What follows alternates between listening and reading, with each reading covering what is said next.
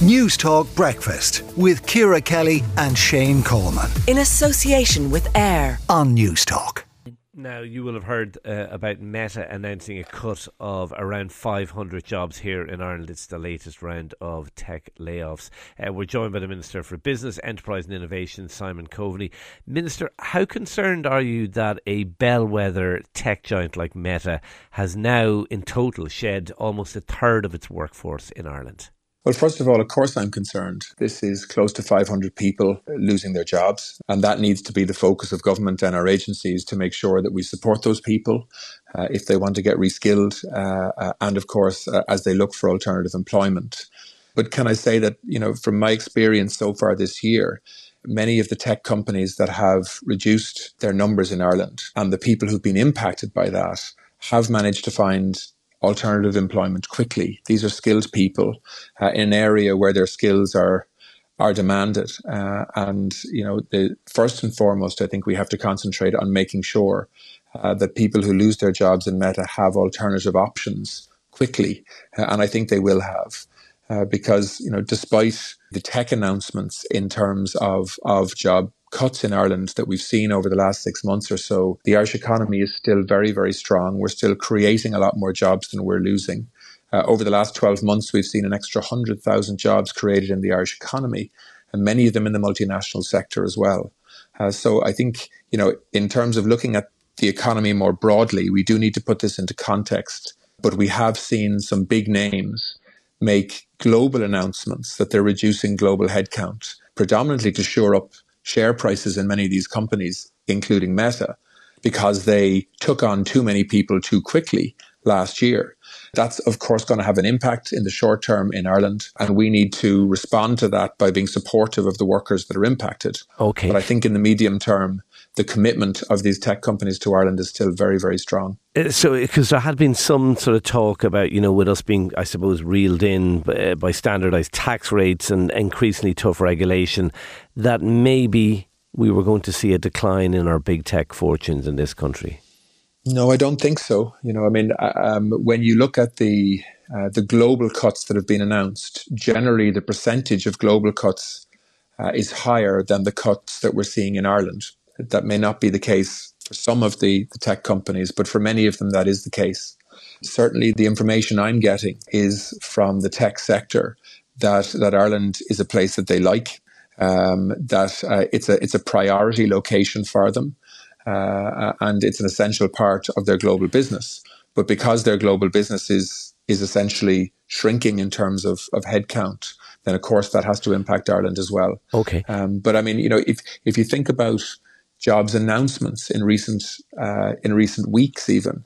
Uh, I think it does put it into context, you know. Okay. Uh, and, and I, I, think it's important to put that context on it, uh, um, so that actually we see uh, the Irish economy for what it is, which is a thriving, growing economy with more people at work than ever before.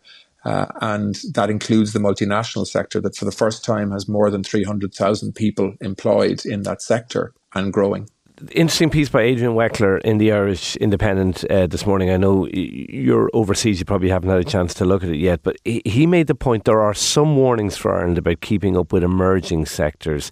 Uh, he spoke about Europe's landmark crypto regulation legislation. Yeah. MiCA, he said it's creating a, scam, a scramble to create R&D facilities. And he says there are signs, early signs, that the impetus uh, around this is passing Ireland by through indecision and inertia. Uh, he makes the point we had um, as many as eight of the top t- uh, 10 crypto development hubs uh, had a presence here some years ago. They're now mainly creating bases in other countries, particularly France. Are we behind the curve in that area, do you think?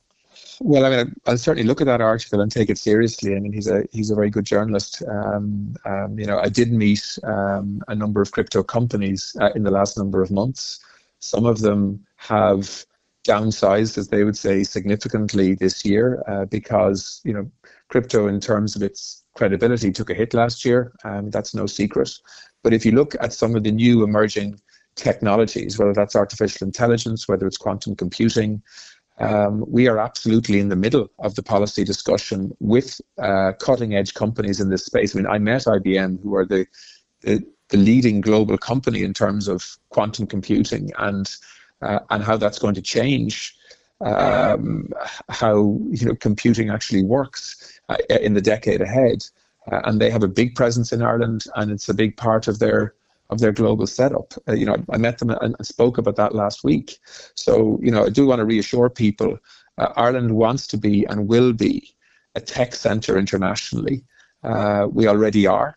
Uh, and we're going to build on that in the future, uh, particularly in the areas uh, that are going to drive change, whether that's artificial intelligence in particular, which is already driving change, uh, whether it's quantum computing, whether it's alternative currencies. Um, um, and it, you know, if there if there are areas where we need to look at at improvement, of course, I'm always open to that. But I do, you know, I do think that our team uh, in uh, in the Department of Enterprise, in Enterprise Ireland, and in the IDA are very focused on the latest technologies and building research platforms around those to make sure that Ireland is seen as a, you know, as an island, you know, that is at the centre of technology development and innovation. Uh, and we invest an awful lot of public money uh, in terms of publicly funded research that partners with the private sector uh, in those kind of technologies. Okay. Um, just before I let you go, to, uh, two very quick things, uh, Minister. I know you uh, you are uh, uh overseas on um, government business, so you won't be at the Fine Gael Parliamentary Party. Yeah, you're in Brussels. Uh, Micheál Martin apparently told the Fianna Fáil Parliamentary Party meeting last night that the intervention by a number of your ministerial colleagues in terms of seeking a, a major tax cut um, was unhelpful and undermined the budgetary process. He has a point, doesn't he? Look, I'm not sure about that. I mean, you know, this was this was three um, Fine Gael ministers doing an opinion piece, uh, and that's what it was. It was an opinion piece outlining Fine Gael policy, which is that uh, we think that when the when an economy is growing, uh, when tax revenues are strong, um, that you know not only should Ireland do things like reduce the cost of childcare, increase pensions, increase welfare rates, uh, invest in housing and healthcare, and so on, but we should also give people who are working hard on middle income. I, look, I think most people so know can, the arguments, so they, Minister. I think most yeah, people no, no. know the arguments. Some people would say maybe pick up the phone to the Finance Minister. I mean, this was endorsed by the Taoiseach, this, uh, this article, by the way. Uh, like, pick up the phone to the Minister for Finance instead of using a megaphone to negotiate. No, but look, I mean, I've said this in the Dáil, answering questions. So has the Taoiseach.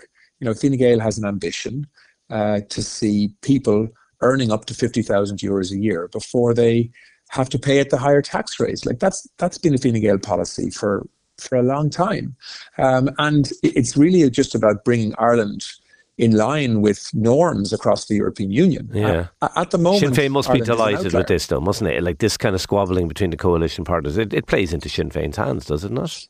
No, well, I mean, look, let's be uh, clear. You know, the coalition government will will work together as we have done in the build up to previous budgets. Michael McGrath is a good finance minister, highly competent, uh, and he'll put a budget together this year for next year.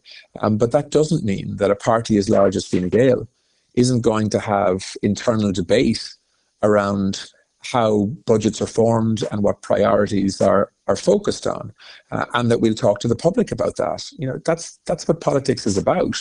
But of course, you know, when it comes to the decision-making process, we have a process to go through in terms of a budgetary process. There'll be a summary economic statement which will outline the parameters of the budget, and we'll work from there okay. as we have done in the last number of years. And very finally, as the Minister for Business, Enterprise and Innovation, how do you respond to Mary Lou McDonald's accusation that you're engaging in cosy chats with food retailers regarding grocery and energy prices? Look, I mean, you know, we're not. I mean, you know, she, she's in opposition and she's going to try and criticize the government.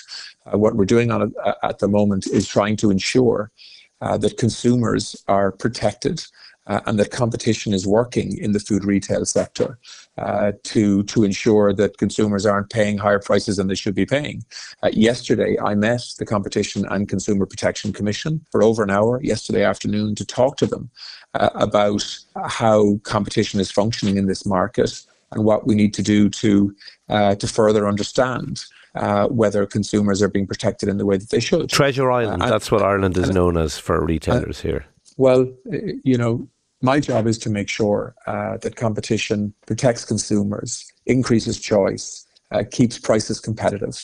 And if that's not the case, well, then we have to look uh, at intervening to ensure that it is the case. Um, um, but I think we have to work on the basis of data.